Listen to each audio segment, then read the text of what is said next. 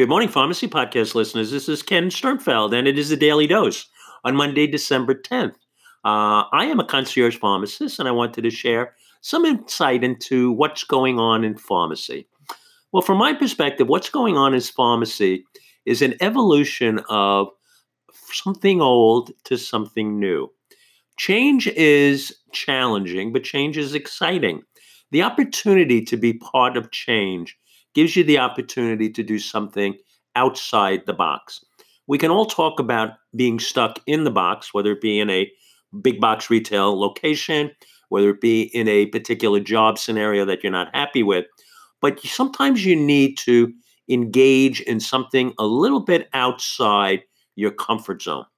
And part of education is about creating a little bit of uncomfortableness in an experiential environment. Um, I'm a big fan of the uh, rotations that the students take.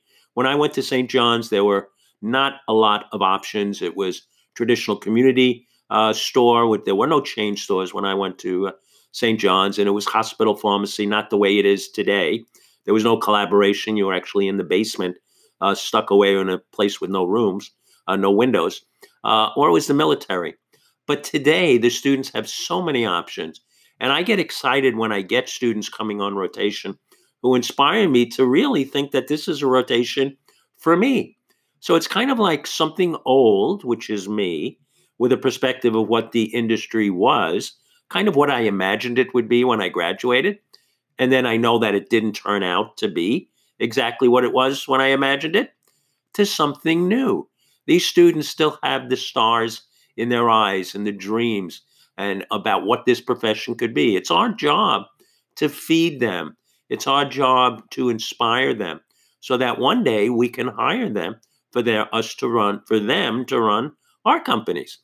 You know, when I was a preceptor at CVS, uh, I was uh, asked to train the students and mentor the students to uh, uh take over in management positions, etc.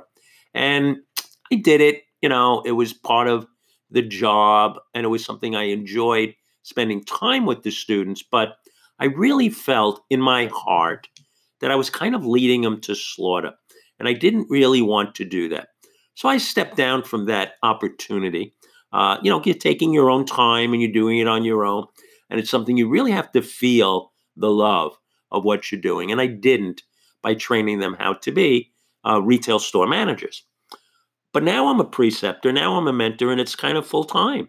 This is it, is full time. This is what I do.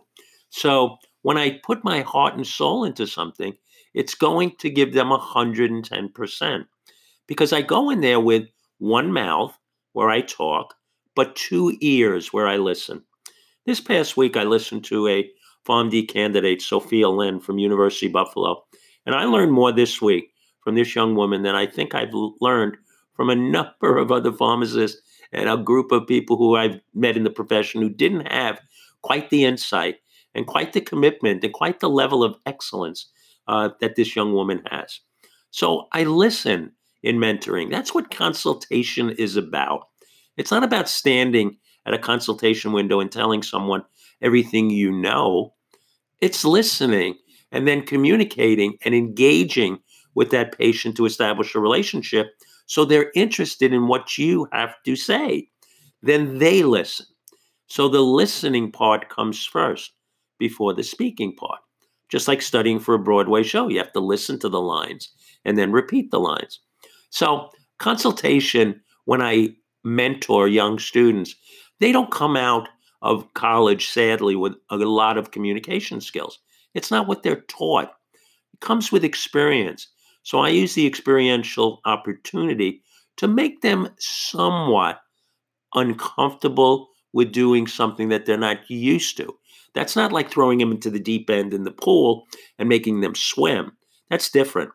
But when I put a student into a situation where he or she can find the level that they're comfortable with, that's how we educate. That's how we facilitate. That's how we learn how to do things. You learn how to do things by doing them. And if anyone thinks you can do anything perfectly from day one, you are a machine. You are script grow. You know, they can count pills. That's not what we want in pharmacy. Every consultation is different. Every patient is different. Leads me right into DNA conversations with PGX Pharmacy. Consultations are just like medications, one size does not fit all. So there's something old and something new kind of came to me this weekend. Unfortunately, I'm a little under the weather and I wasn't able to see my uh, youngest granddaughter on Saturday night because I didn't want her to get uh, infected because I have a little upper respiratory.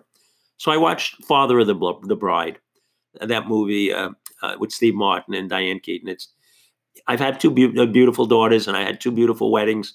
And just watching that Father of the Bride movie, number one, it's hysterical, but it also shows that putting together the next generation and mentoring and guiding the next generation is a real commitment and a full time job.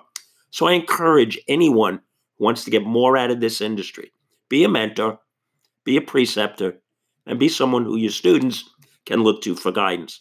This is Ken Sternfeld losing his voice on Monday, December 10th, and this is the Daily Dose.